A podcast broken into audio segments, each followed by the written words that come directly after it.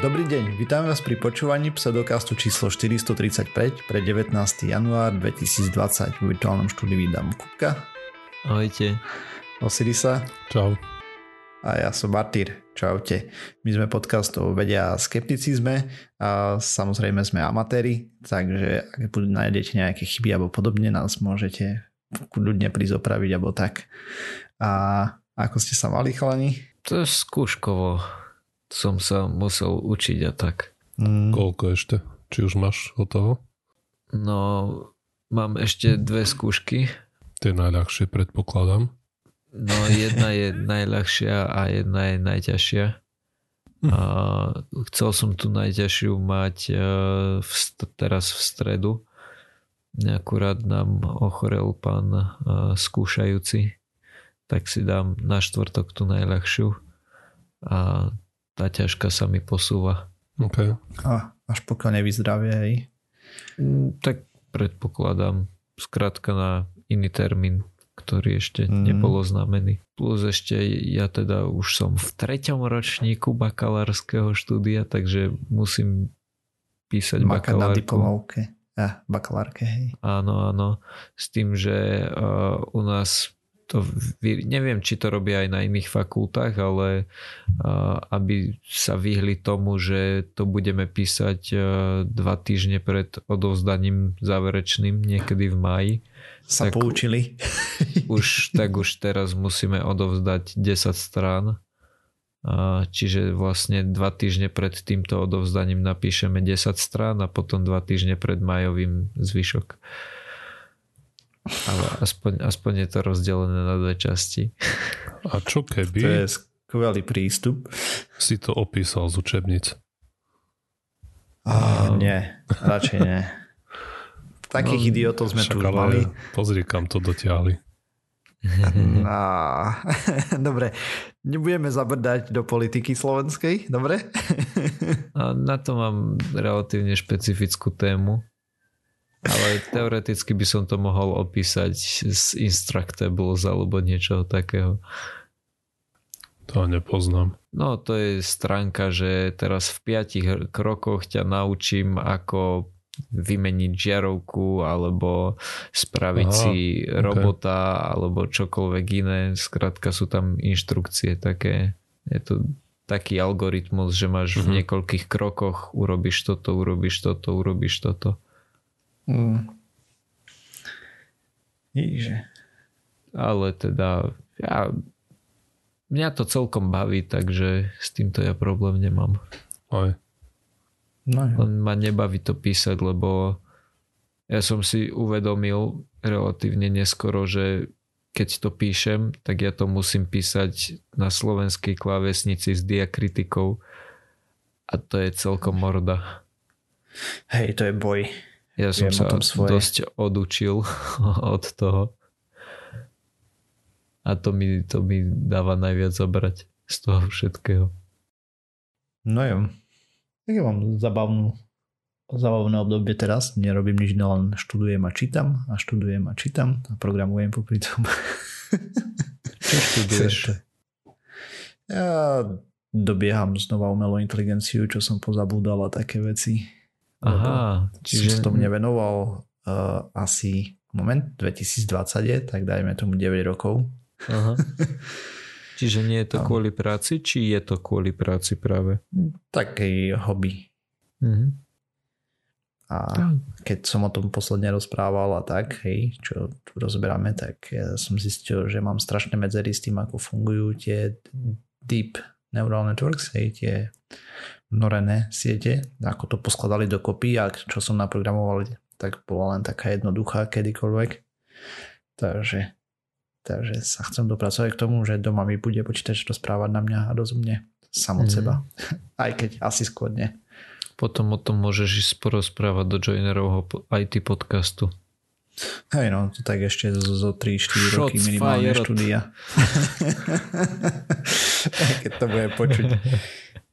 No dobre, ale myslím, že máme nejaké opravy, tak začneme najprv tou svojou alebo upresnením, lebo naposledy som spomenul niečo v štýle, že uholné spoločnosti si externalizujú svoje náklady, hej, tým, že nám moria životné prostredie a tak. A nám písal posluchať, že sa mu to nezdalo, že uholné, lebo on si pod tým predstavoval e, také, čo ťažia uhlia a podobne. tak som to zremoval na Discorde, že ako som to myslel. A vhodný termín by bolo asi nejaké fosílne, ale ani to nie je hodný termín. Vlastne, čo som mal na mysli sú spoločnosti, ktoré spaľujú a používajú fosílne paliva, hej, vypúšťajú uh, CO2 a prach a čedve čo všetko proste do vzdušia z toho majú z toho neskutočné zisky, lebo je to mega lacné hej, a potom eh, my máme z toho trošku mierne problémy, ako nejaké nadmerné zaplavy, e, nadmierne tornáda, nadmierne, nadmierne požiare a iné zabavky, čo sa tu deje za posledných pár rokov. Nehovoriac a... o tom, o tých chorobách, ktoré sú priamo zo znečistenia. Hej, to je ďalšia vec. Samozrejme, nebudeme navrhovať riešenia, ako by sa to dalo legislatívne postihovať, lebo nevieme, na to experti nie sme, ale určite by sa niečo našlo, ako mm, neincentivizovať Proste to dajme tomu tú nízku cenu. Hej. Malo by to stať viac. Mali by tie náklady byť proste zarátané do mm. nákladov tých, čo spalujú to uhlie a na tom profitujú. Proste tak ako je jadrový fond, mal by byť fond na to a potom tie katastrofy následne z toho. Uh, no možno by to dajme. stačilo prestať dotovať v mnohých štátoch. Takže toľko k môjmu a pokiaľ viem, tak sme tu rozprávali, ešte boli nejaké vyčitky k, k tej konzumácii CO2, alebo teda k tej redukcii od nás, nie, Kupko? Ja o niečom neviem, ja už som tu skoro rok, ja som sa ešte v živote neopravoval, prečo by som mal začať teraz? No, oh. tak, tak sa poďme na to pozrieť, ako sú na tom tie čísla a asi dám rovno, mm-hmm. že spoiler, alebo teda hm, upozornenie, že nie sú ani zďaleka tak jednoznačné, ako sa zdalo pôvodne z toho tvojho článku. Tak, tak. Ono je um, v článku pán spomínal určité, určité úpravy. Uh, najlepšie sa to asi bude ukazovať na aute, uh, mm-hmm. lebo, lebo k tomu sa dajú zohnať relatívne fajn informácie. No, Uh, on tam písal, uh, že v prípade, že a ja teraz nájdem to presné slovo, ktoré on používal, že fuel efficient driving, to znamená, že, že budeš predpokladám. Hej, už len to je také trochu nejednoznačné, ale v zásade to asi znamená to, že nebudeš plitvať palivom, hej, že budeš mať nejaké normálne auto, nebudeš jazdiť na vetrieske a že asi nebudeš jazdiť úplne sám, ale povedzme, že budete jazdiť viacerí v tom aute. No, takže čísla k tomu. Ak priemerne najazdím 20 tisíc km ročne, čo keď som hľadal, tak je také akože viac, menej, to asi môžeme zobrať tak, že toľko približne auto ročne najazdí. Ja dokonca, keď som aj hľadal uh, na, na nejakom, uh, keď som to hľadal, tak nie len, že som to našiel ako nejaký zdroj, ale dokonca na na nejakej bazárovej stránke slovenský nejaký autobazár, tam niekto robil anketu a tá kolónka, že od 10 do 20 tisíc s prehľadom vyhrávala. Mm-hmm. Takže, takže môžeme asi odhadnúť, že, že tých 20 tisíc môže byť. No a auto má mať podľa EÚ od roku 2015 spotrebu pod 130 gramov na kilometr. To sa predpokladám týka nových aut, ale tak dajme tomu, že tých 130 gramov na kilometr. Potom je vlastne, keď to keď dáme 20 tisíc km krát 130 gramov, tak nám to vyjde na 2,6 tony ročne. Koľko? Čo 2,6 tony, čo je 520 kg na osobu, ak by sme jazdili v tom aute 5. Teraz hovoríš o spotrebe benzínu a, alebo nie, o produkcii teraz, CO2? Nie, produkcii, produkcii CO2. CO2. 130 gramov na kilometr. A, a sorry, hej, no uh, malo by to byť, že, že to auto produkuje 130 alebo teda pod 130 gramov CO2 na kilometr.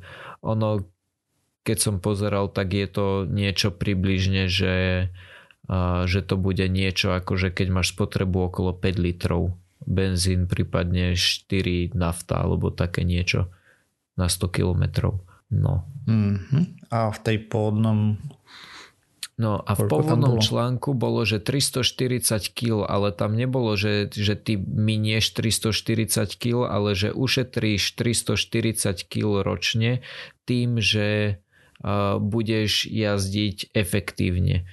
Čo je teda Aha, tak, že to bolo taký, takto uvedené, áno. Že nebudeš jazdiť. Je, áno, áno. Čo Lebo je ja taký... som to predtým No, hovor. Pochopil tak, že nebudeš jazdiť z toho. Nie, nie. Nie, nie, tam bolo efektívna jazda a nebudeš chodiť lietadlom. To okay, boli rozdielne v tých dvoch. Som si to pomýlil. No. Dobre, sorry. Čiže akože stále je to také no, e, vycúcané z prsta, lebo čo to znamená, hej? Môžeme povedať, že uh, že euro, priemerné európske Môžeš povedať, auto... že keď budeš jazdiť efektívne, to znamená, že budeš používať elektromobil, no. Hej, lebo ten motor je oveľa efektívnejší. Aj tak no to áno, ale zase záleží hej. od toho, že akým Kde spôsobom je tá elektrina samozrejme. vyrobená. Samozrejme.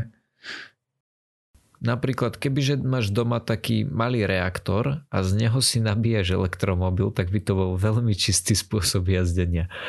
Alebo máš solárne panely. Tak. No, No ale teda napríklad potom, keď som hľadal ešte uh, pre Ameriku, tak Američania mali 3,9 tony uh, na, na, na rok. Zatiaľ čo s týmto s tou EU reguláciou to vychádza na tých 2,6 tony. Hej? To znamená, že uh, povedzme, že európsky priemer bude vyšší, že vymyslím si 3 tony, hej, to, to sú také veľmi, tak nebudem si vymýšľať, lebo neviem, aký je ten európsky priemer, lebo hmm. tých 130 gramov na kilometr, tá norma EU by mala platiť od 2015 a predpokladám, že to platí pre auta vyrobené po 2015. Zatiaľ, zatiaľ čo tá cifra 3,9 tony na priemerné vozidlo ročne je, je skratka, že takto to vyzerá v Amerike teraz, ale hej, sú tam nové auta v tom zahrnuté, sú v tom zahrnuté 25-ročné dieslaky.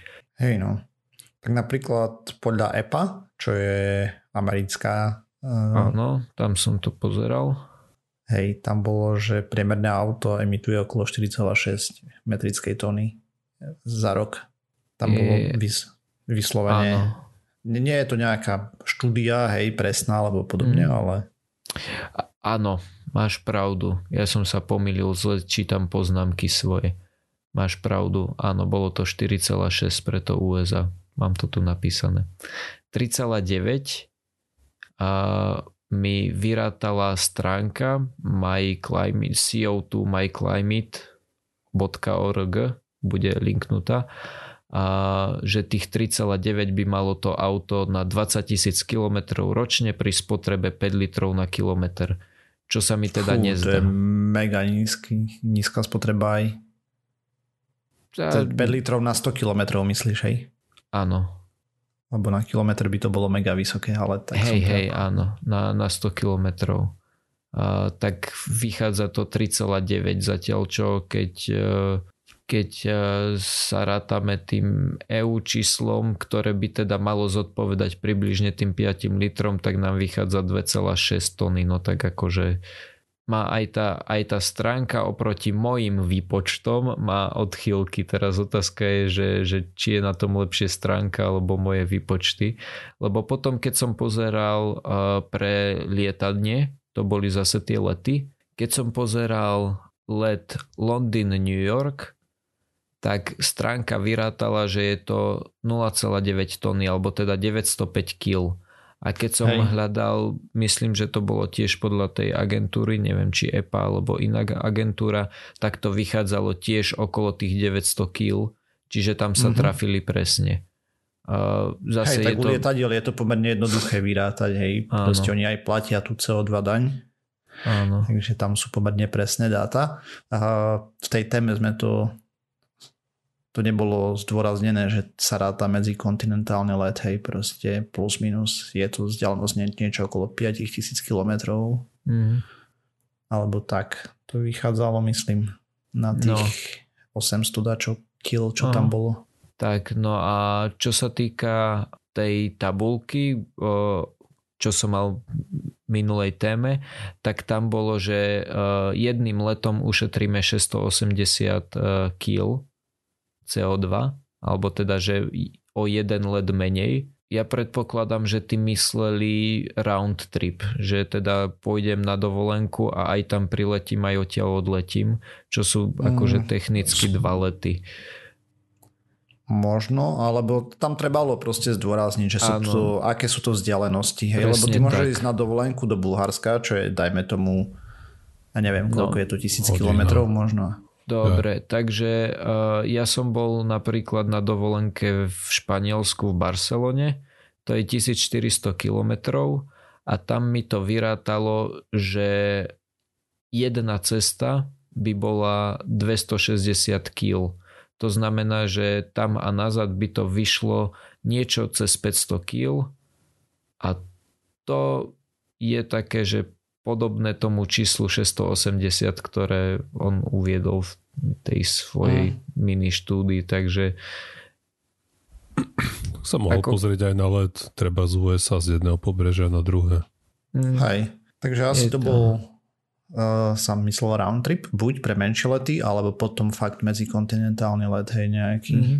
na tú tak. Proste, Ináč... že kto lieta Rožňava Košice, tak tam jeden let, keď vynechal sa nič nestane.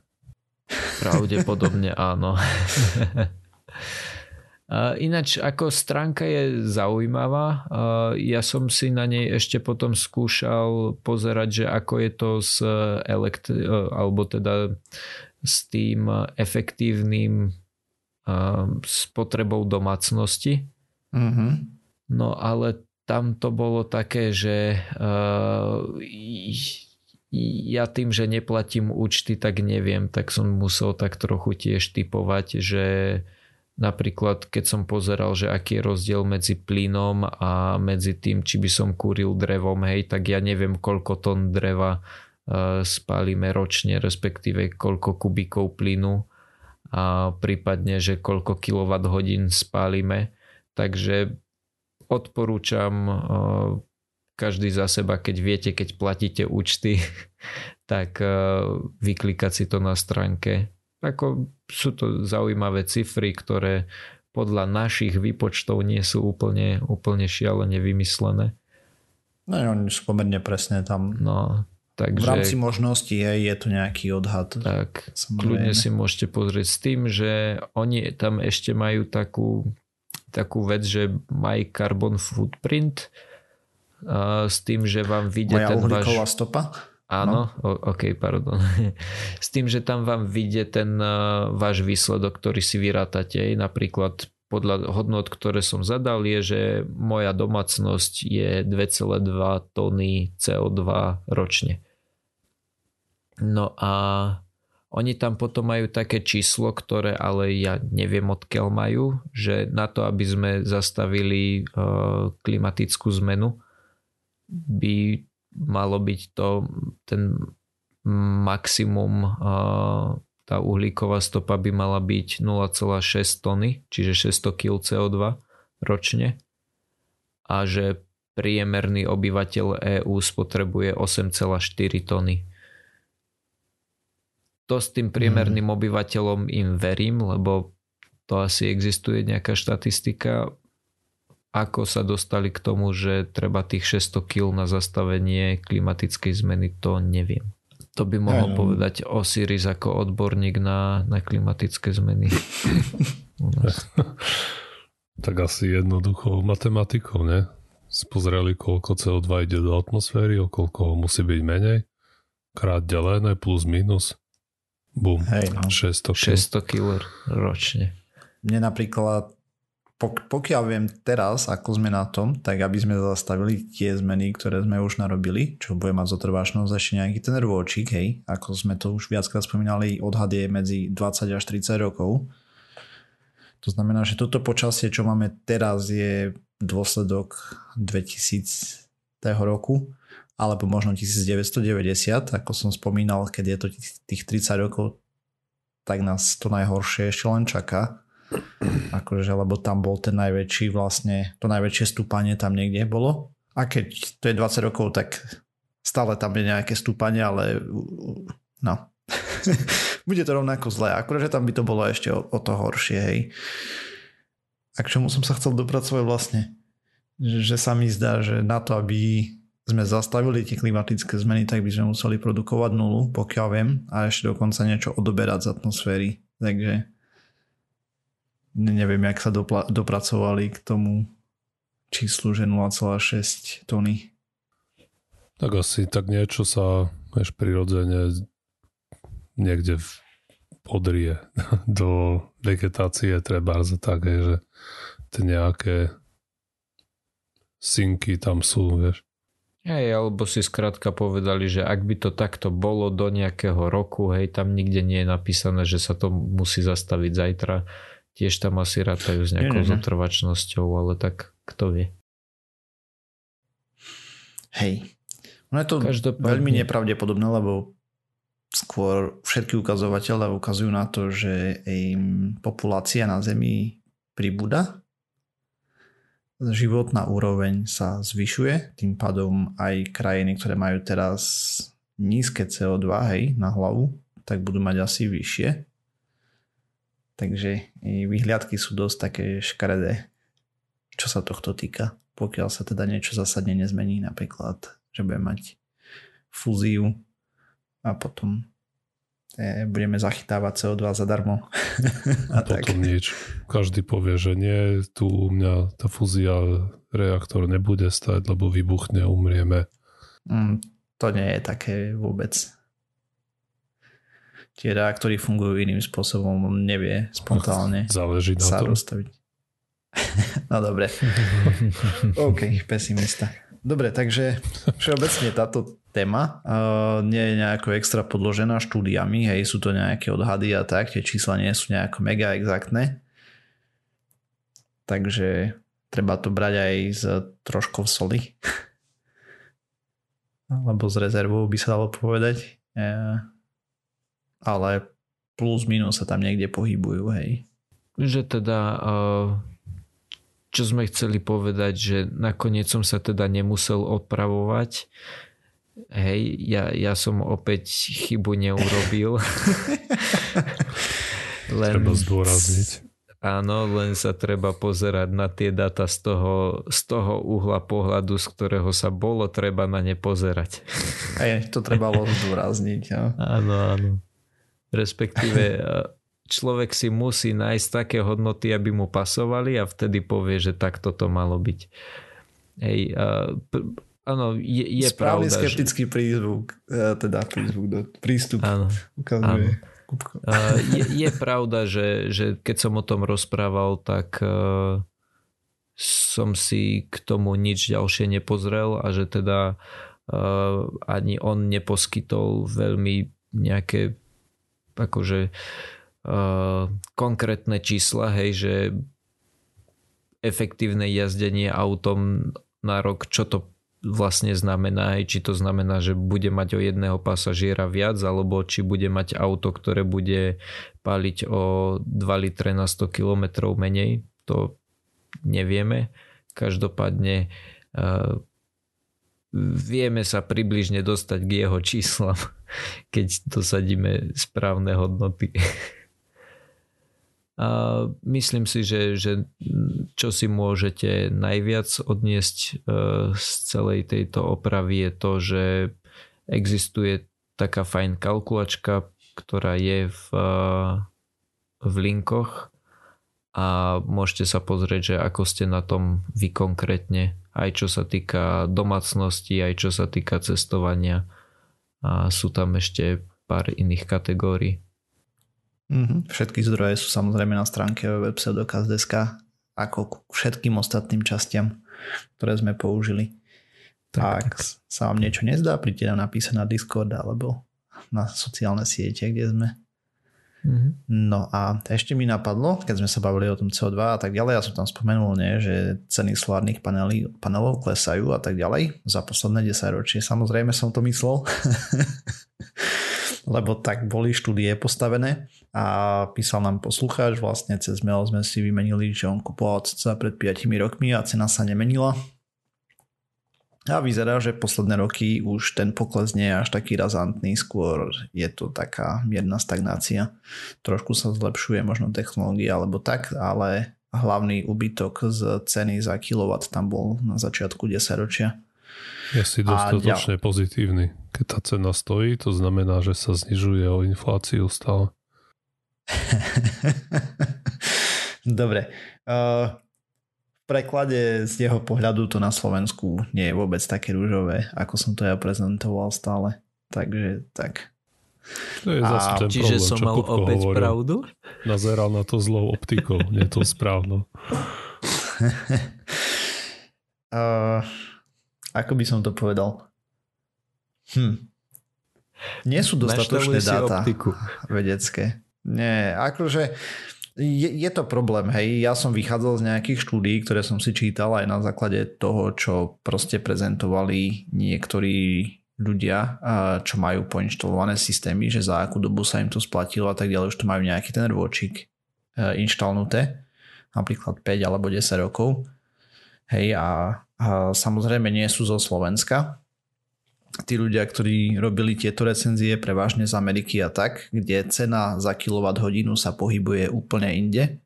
Oproti Slovensku už napríklad v takom Nemecku je dvakrát drahšia, ak nie trikrát, uh, ani neviem presne, uh, čo nie je podstatou toho, čo som tu chcel povedať, ale podstatou je, že proste máme príliš lacnú energiu na Slovensku a tá navratnosť môže byť oveľa horšia ako niekde v zahraničí. Čiže, Čiže hovoríš, že spôsob, akým donútiť ľudí používať solárne panely je zdražiť elektrínu. Ja nechcem, aby zdražila elektrina, lebo to sa premietne všade, hej, to je nezmysel. Mhm. Samozrejme, je super, že máme lacnú energiu a uvidíme, ako dlho to vydrží, hej, zatiaľ to vyzerá tak, že no, všelijak to vyzerá podľa posledných vyjadrení niektorých ministrov, tak toto poviem. Však možno až pustia tú jadrovú, ten nový blok. Tak možno pôjde dole Ten ešte. Viac, no. Čedve. Uvidí sa, neviem. Nevieme. Predpovedať budúcnosť je veľmi neistý biznis, takže nebudem tu hovoriť, kam sa bude hýbať energie na Slovensku, lebo nemáme šajnu. No a videl som podľa dokumentu, že mám ísť prvý, eh, čo sa tém týka. takže uh, asi idem či ešte niečo chceme rozprávať. Mňa to celkom baví, len tak kecať. Môžeš kľudne. No, Nie, dobre. Ordnung muss sein. uh, dobre, nič, lebo... Kecali napad... sme na Silvestra. Mm-hmm.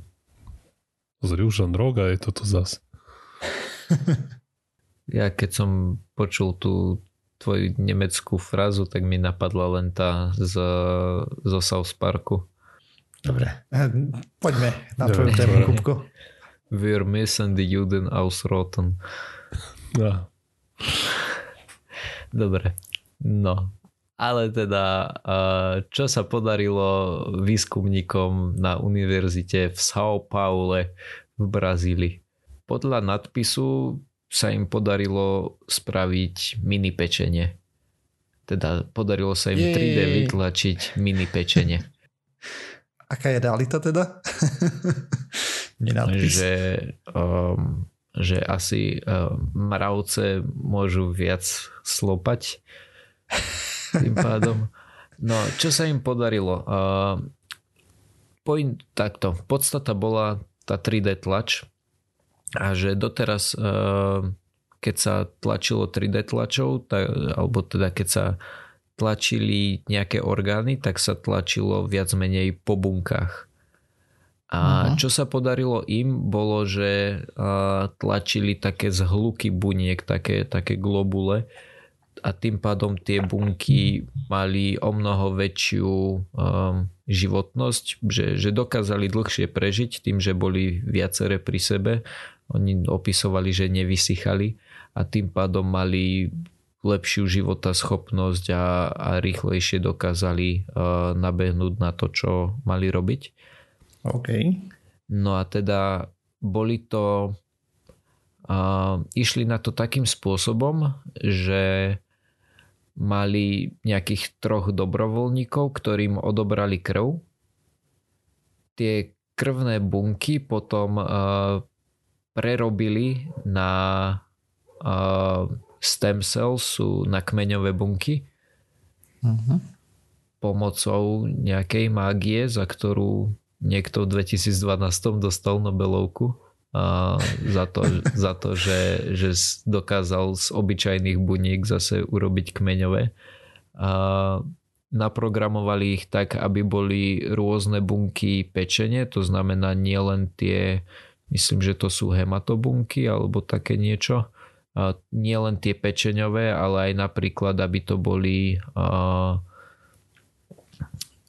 žil, no, tá, vascular, sú, sú žilové, predpokladám. Také cievne. Áno, cievne, ďakujem.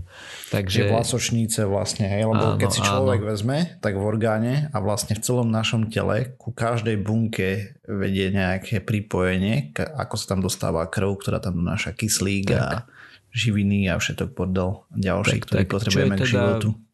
Mimochodom, čo je teda jeden z najväčších problémov tlačenia orgánov je to, že keď ich tlačíme, tak im nevieme poriadne vytlačiť aj ten prívod živín, vlastne hej, tie, tie mm-hmm. žily, alebo teda tie cievy k tomu a, a oni potom postupne umierajú. Takže... No z toho vyplýva teda, že oni každej jednej to mali, alebo či neviem, to či to, neviem, či to mali ku každej jednej, len teda, že v tom, v tom zhluku, v, tej, v, tej, v tom globe uh, tých buniek, ktoré mali naprogramované, hej, že mali najskôr krv, z toho spravili tie kmeňové bunky, tak tie kmeňové bunky neboli len vyslovene, že uh, tie pečeňové, ale boli tam napríklad aj tie, uh, tie cievne. Že to Aj, bol taký Že to bol reálne pospájané, hej, dobre, alebo... To, to neviem povedať. Okay. To, to tu nespomínajú, len teda hovoria, že ako super to je, lebo, uh, lebo im to vydrží dlhšie, že majú, majú lepšiu schopnosť. Predpokladám, že to bude z nejakej časti súvisieť aj s tým, že tam majú iné bunky, ale neviem. Mm-hmm. No, s tým, že teda trvalo to 90 dní. Uh, oni to rozdelili do, na tri časti. Uh, prvá časť bola tá, že ich museli preprogramovať, hej, že mali, začalo sa tým, že odobrali krv, tie krvné bunky museli prerobiť na tie kmeňové bunky a potom tie kmeňové bunky zmiešali s takým gélom, ktorý, ktorý bol ako ten atrament, ktorým to tlačili, hej, že neboli to priamo tie bunky, ale boli to tie zhluky v nejakom géle. To potom vytlačili a potom mali 18, 18 dní, kedy to malo zrieť. A kedy vlastne mali dospievať tie bunky, kedy sa mali z nich vytvoriť tie mini pečenie. Mm-hmm. No, a, Dobre, no. ešte jedna otázka k tomu. Hovoríš mini pečenie. Aké veľké boli tie pečenie? To, k tomu som sa maličké? nedostal. To v článku nespomínajú, v abstrakte tiež nie a keď som sa dostal aj k štúdii, tak som sa k tomu nevedel doklikať, nevedel som to nájsť. Čiže toto aj mňa zaujímalo, snažil som sa to nájsť, ale, ale nenašiel som to. Len teda, že sú to nejaké, nejaké guľové zhluky tých buniek, ale teda, že mali reálne vlastnosti pečenie, že dokázali, dokázali čistiť tú krv a dokonca produkovali albumín, čo by mal byť nejaký, nejaký proteín, ktorý, ktorý produkuje pečenie celkovo čo vedci tvrdili, bolo len to, uh, im nešlo o to, aby vytlačili tú pečeň. Uh, oni len tvrdili, že pozrite sa, funguje to o mnoho lepšie, ako keď tlačíte po, že jednu bunku, my sme to tlačili takto v tých zhlukoch, výsledky sú o mnoho lepšie. To bola celá pointa toho, čo oni robili. Uh, nadpis bol samozrejme, že tlačili 3D pečenie, že we môžeme piť. Dobre, ale na základe tých údajov vlastne z tej štúdie to skôr vyzerá tak, že to bolo v mikrometroch, hej, takže eh, proste je to úplne drobulinke, hej, stále nevytvorili Čiže nič. nie mini pečenie, ale mikropečenie. Hej. Ako dobre, možno je to jeden milimeter, dajme tomu, že to malo, alebo tak, alebo keď to tam popisovali, že tu 100 mikrometrov, tam 100, tam možno sa to nazbiera, ale... Jasné. Išlo skrátka o to, že pri použití tejto techniky tlače dospeli k niečomu, čo už čo im nezomrelo v priebehu, ale reálne sa to vydiferencovalo na to pečeňové tkanivo a dokázalo to robiť to, čo by to robiť malo. A malo to o mnoho lepšie, bolo to o mnoho viac života schopné ako pri tlači, klasických metodách tej tlače, ktorú používame doteraz. Čo je parádny úspech, hej, samozrejme.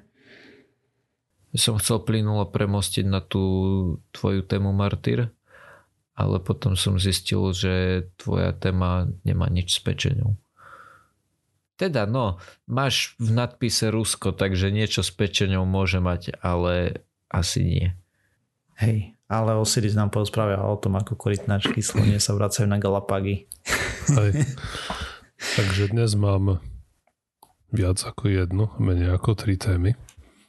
A z toho prvá bude o tých korytnačkách. A som si hľadal tému tak a niekoľko som si ich vybral a potom všetky boli negatívne, tak ale našiel som aj túto pozitívnu. Takže sa bavíme o tých veľkých eh, korytnačkách. Toto je nejaký druh korytnačka slonia, ktorá bola eh, na pokraji vyhnutia v už eh, v nejakých 50 60 rokoch. A vtedy týchto korytnaček existovalo iba 14 kusov, z toho 12 bolo samiček a dvaja samci. Lenže tým sa veľmi, no nich mali niekde v nejakom inštitúte napríklad, kde ich chceli proste namnožiť, he, aby ich potom mohli vysadiť do voľnej prírody. Ale korytnačkám sa veľmi nechcelo k činu, ale potom našli ešte ďalšieho samca v zoo v San Diego. To je tá, nazvali ho podľa toho mesta Diego a dali ho vlastne ako tým zvyšným korytnačkám do toho výbehu alebo no, mm. kdekoľvek boli. A Diegovi sa práve do Čínu chcelo dosť a to bolo v 60 rokoch a dnes už na tom ostrove Espaniola na Galapágoch pobehuje v prírode 1800 tých korytnačiek. Z toho je, sa odhaduje, že tak 800 sú Diegové deti práve. Oh, ale to tam bude trošku problém s genetickou variabilitou, nie? O, asi. No, Diego aj. by si mohol založiť nejaký kult Diegové deti. Asi to bude problém, ale zase alternatíva bola vyhnúť. Že by takže, tam neboli, no. Takže asi to, asi to risknú tie korytnačky. Asi jej, no.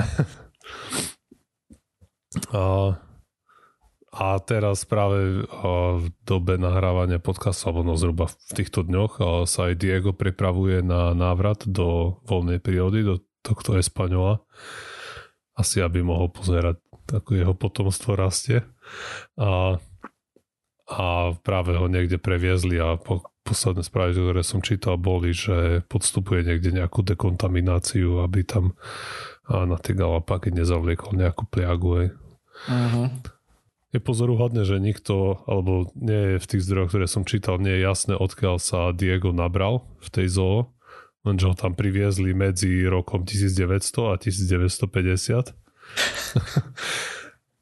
Takže Eh, parada. takú, takú záhadnú minulosť. Mm. Ale... Podľa mňa on keby vedel písať, tak napíše takú knihu.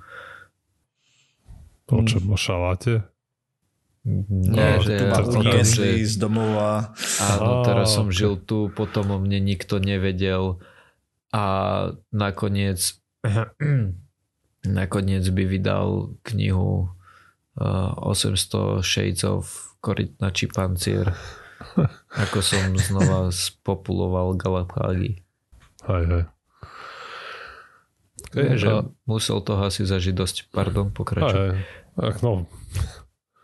To, čo tá korytnačka na zažíva? Najmä v zajači. No. Tak viem si to predstaviť. Už som bol v zoo. No, tak kto vie, že ako by vyzeral jeho denníček, vie, že dnes bol na obed šalát. Bez mrkvy. Parchanti. A, OK, a správa číslo oh my god 1 plus a je o o tom, to, čo sme trochu hovorili a to bol ten privátny let ku mesiacu, ktorú, ktorý chce zorganizovať kolega Musk, a, kde mm-hmm. predal vlastne to miesto na tej vesmírnej lodi japonskému miliardárovi Yosaku Maezawa za bližšie nešpecifikovaný obnos peňazí, ktorý aj Elon opísal ako, že bolo to dosť veľa peňazí. Podľa mňa to prehral no, v kartách. Možno. On hlavne, e, to nebolo ani Dobre, bolo to pred, predaj letu, ale hlavne on podporil vlastne vývoj tej rakety tými peniažkami. Aj. No ale proste kúpil si to. A o čom sme samozrejme hovorili, ale správu, ktorú som videl dnes, bola, že tento typek je celkom zaujímavý patron. Keby bol chudobný, tak by to bol cvok, tak to je to excentrický miliardár. A, a správa bola o tom, že chlapík má 44 rokov, nedávno sa rozišiel so svojou frajerkou a priateľkou a, a na, vyrobil si nejakú stránku, kde uvádza, že hľadá si životnú partnerku, ktorá ho vlastne mu bude robiť spoločnosť na tej ceste na mesiac. Ide z toho robiť nejakú veľkú show, kde sa môžu prihlásiť ženy. A, od 20 rokov staršie a musia splňať nejaké podmienky, ktoré on si tam zadal. A tie boli musíš byť single, ženská cez 20 rokov, musíš byť veselá a vždy pozitívna, musí ťa zaujímať, alebo mala by, sa tuži, mala by si tužiť ísť do mesiaca, na alebo mesiac. okolo mesiaca sa preletieť, lebo nepôjdu ani na mesiace. A musíš ako sa ti chcieť participovať na tej uh, príprave a musíš chcieť užívať si život plnými duškami a byť niekto, kto uh, si želá smier na celom svete. Takže ktoré poslucháčky splňajú tieto náročné podmienky, ešte stále sa vlastne počkaj. Ešte môžete sa prihlásiť, ale v čase, keď táto čas vyjde, už sa nebudete môcť prihlásiť. Super. Lebo deadline je 17. januára. Nahrávam 13. takže a Kupko, môžeš povedať priateľke, keby sa chcela prihlásiť. Som na tým aj uvažoval. že, že či, najskôr som sa chcel spýtať, že či je teda nutnosť byť žena. Áno, to tam špecifikoval dosť dôrazne. Tak asi poviem priateľke, že ak by bola ochotná mi potom posielať mesačne nejakú rentu, tak kľudne nech ide do toho. A chlapík je inak nejaký magnát v modnom biznise, takže no, môžeš aj na to nalákať, že by určite chodila v lepších šatách ako doteraz. Aha. No, ona Musíš má rada to sekáče, tak, že no, takže... Nie, nie, že by som nemal mal niečo proti tvojmu vkusu, ale pozri sa tu na, tu je odborník. Hej, hej. OK. No, sranda bola, že keď to som, vyšlo. Aj. A že keď som si pozeral tu ten formulár, čo tam musia tie uchádzačky vyplniť, a tak na konci sú nejaké tie disclaimery, že nezodpovieme za to, keď na vás padne raketa a zomriete a tieto hlúposti. Má to 8 bodov a, po, a sú pekne načíslené 1, 2, 3 a potom sú 4, 5 sú vypísané slovom 4, 5 a potom zase idú čísla 6, 7, 8. Možno je to nejaký japonský zvyk. Možno. to ma zaujalo celkom. No dobre. A inak ten chlapík celkom srandovné takéto eskapády mal. Vyhráva na od najviac retweetovaný tweet. Má tam nejaký rekord. To z minulého roka myslím, on napísal, že kto tento tweet retweetne a bude ofollowovať, tak spomedzi všetkých tých kom, ľudí vyžrebuje 100, ktorým dá po jeden a koľko? Och, a, proste im dá hromadu peňazí. A, mm-hmm. Počkaj, to musím nájsť. A neviem, vieme, že to aj urobil potom, alebo... A, počkaj, že dá 100 miliónov jenov medzi 100 náhodne vybraných ľudí. No, čiže asi aj keď on tam nikde nepíše, že, že to dá spravodlivo, takže môže spraviť to, že dá 900 že dá 90 jednému a zvyšným prerozdeli tých 10. No počkaj. To je celkom dosť, 816 tisíc eur. Hey, a oni sú hmm. podľa správ proste porozdával dosť veľa zo svojho majetku a kupuje si z nášho pohľadu do skoniny a menovite umenie.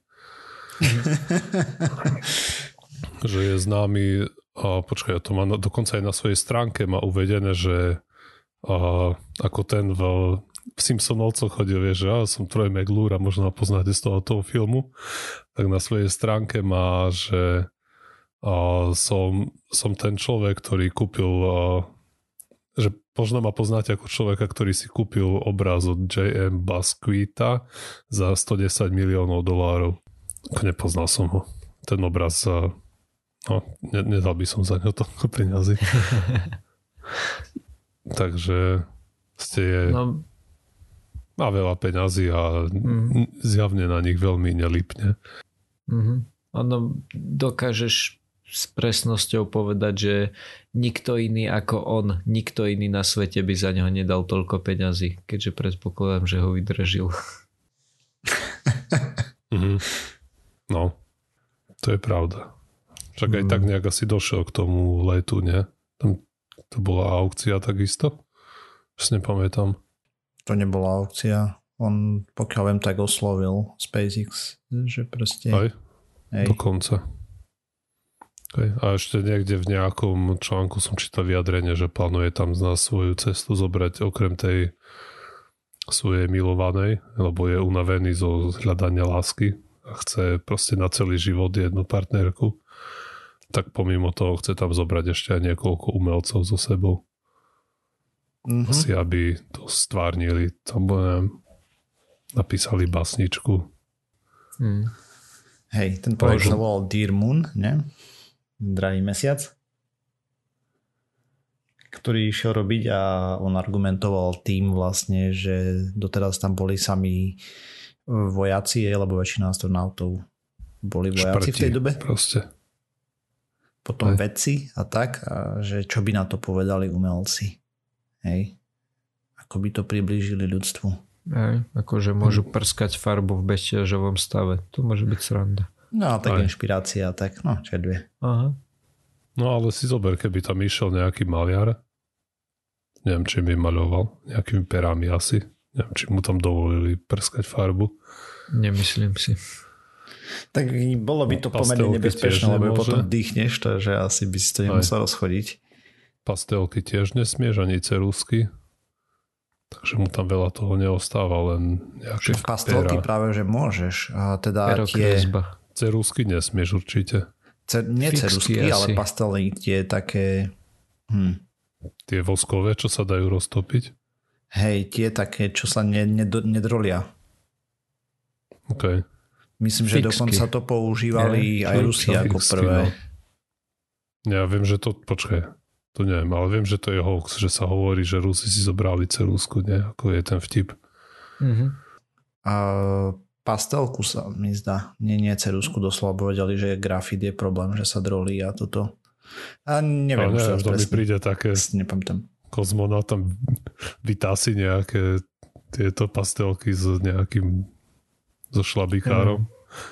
Dobre, nebudeme Viem. tu špekulovať, ja som si to čítal, ale už som zabudol ty pana, to už sú roky, rokuce, čo som sa no. tomuto venoval, takže... Ja mám pocit, že na Snopese som si čítal, že čo sa týka tej, lebo chodí taký, kebyže to náhodou niekedy počujete, že Američania vyvinuli za milióny dolárov pero, ktoré dokáže pís- to je nezmysel, písať hej, samozrejme. v bezťažovom stave. To nie je nezmysel, oni na to minuli veľa miliónov, alebo teda nejaké milióny. Dobre, nejaká spoločnosť mi, mi, minula veľa miliónov na vývoj nejakého pera, neobjednala si ho NASA.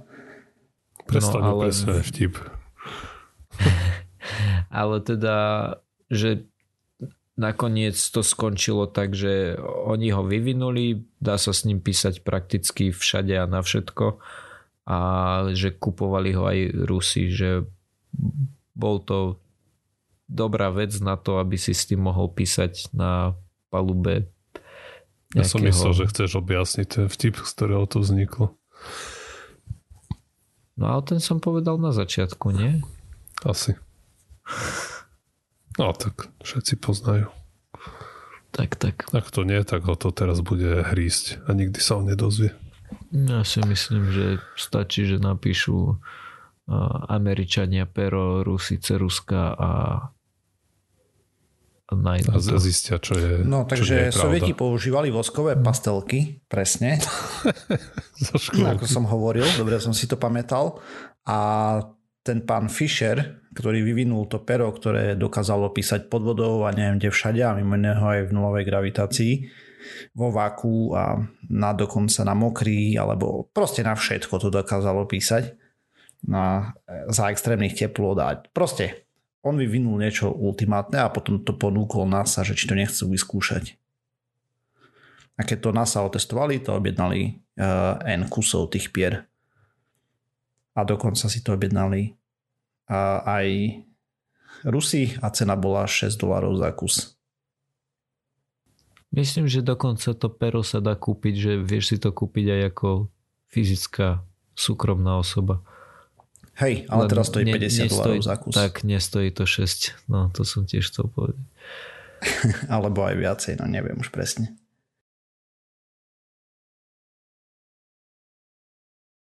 No, ja som chcel porozprávať o tom, ako sa v Rusku začínajú vysporiadávať s falšovaním výskumu. Takže eh, aktuálne je taká moda v Rusku. Vedecké časopisy stiahujú okolo 800 štúdií. A čo sa udialo vlastne Ruská akadémia vied, teda RAU, preskúmala neetické publikácie. V Rusku je približne 6000 vedeckých časopisov a výskum z 2019. ukázal, že ruskí vedci o veľkej miere publikujú doma oproti napríklad takým Poliakom, Nemcom alebo aj Indoneščanom a proste väčšina zo štátov, ktoré nie sú práve Amerika, tak publikuje v časopisoch mimo svojho územia keďže majú väčší rating a podobne. No a zároveň ten výskum ukázal, že sú pomerne nízke štandardy v tých ruských vedeckých časopisoch.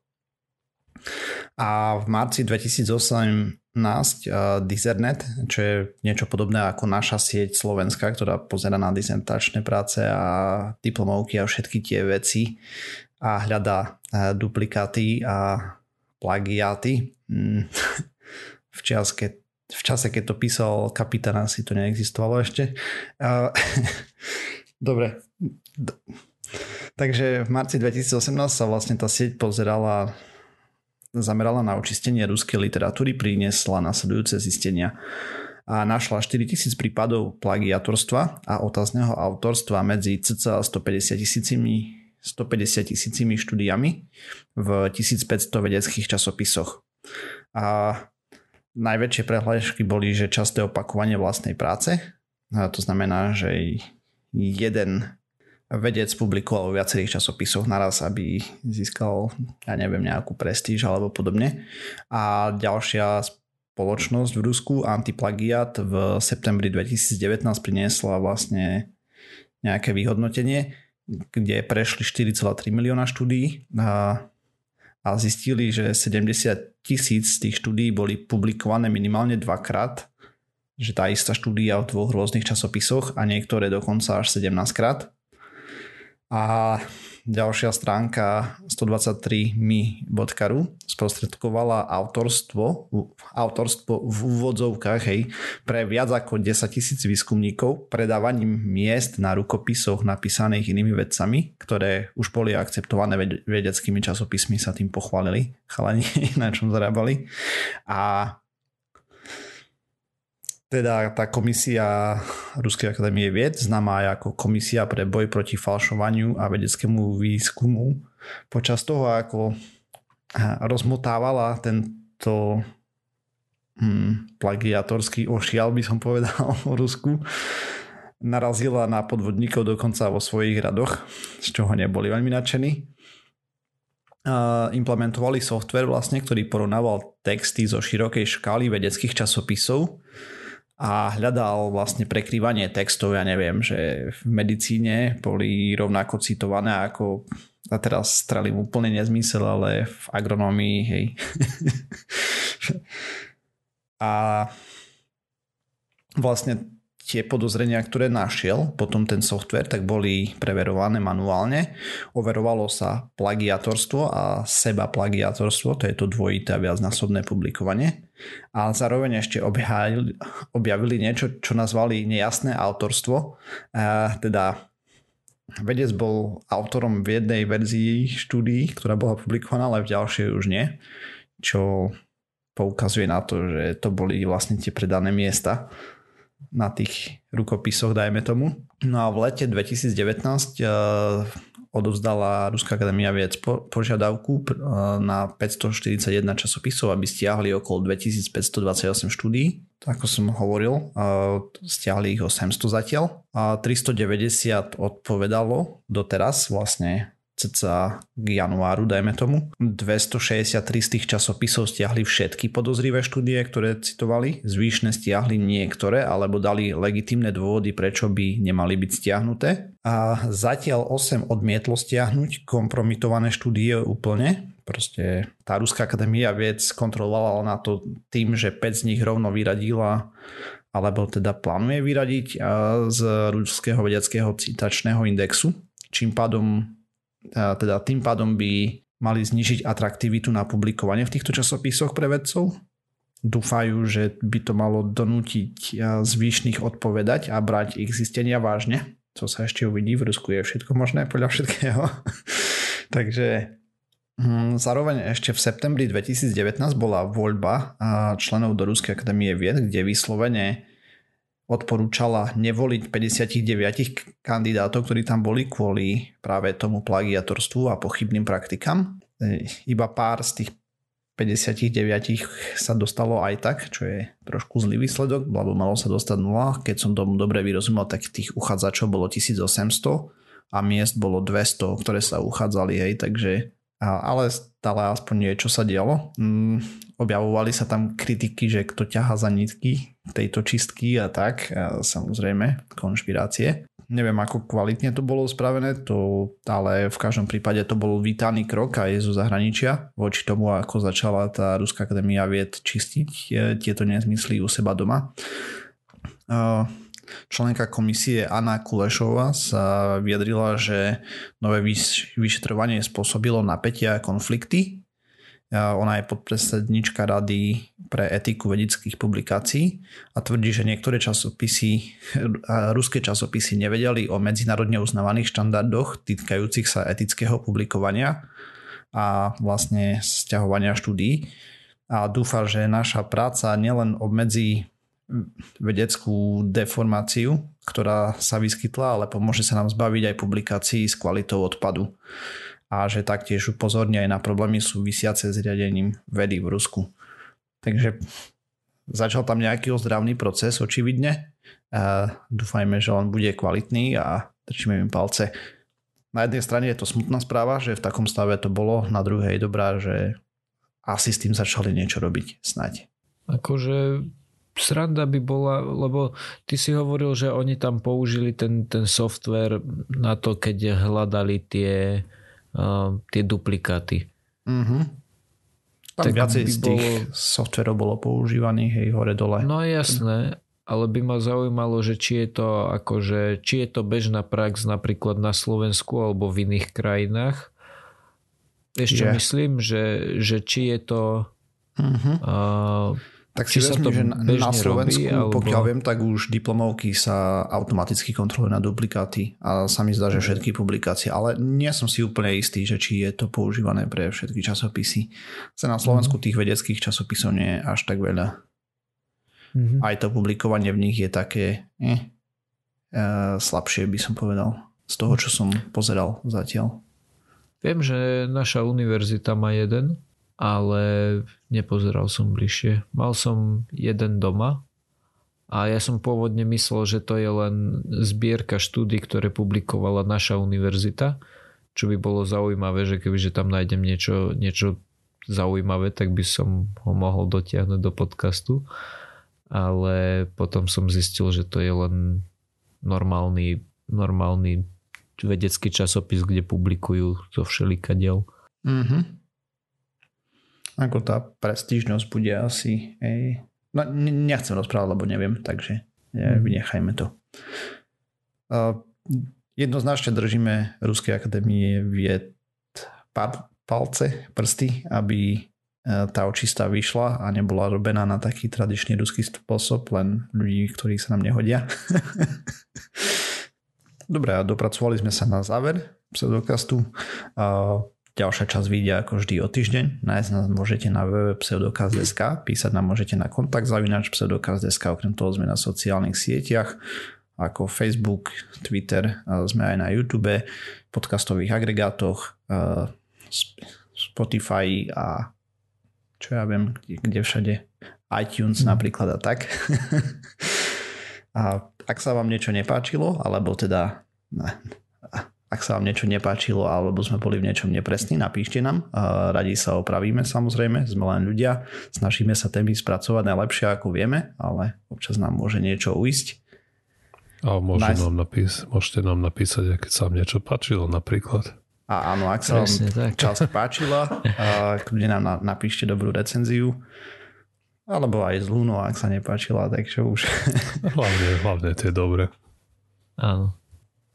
Ak nás chcete podporiť v každom prípade, lajkujte nás, zdieľajte, píšte mm-hmm. a tak. Ďakujeme.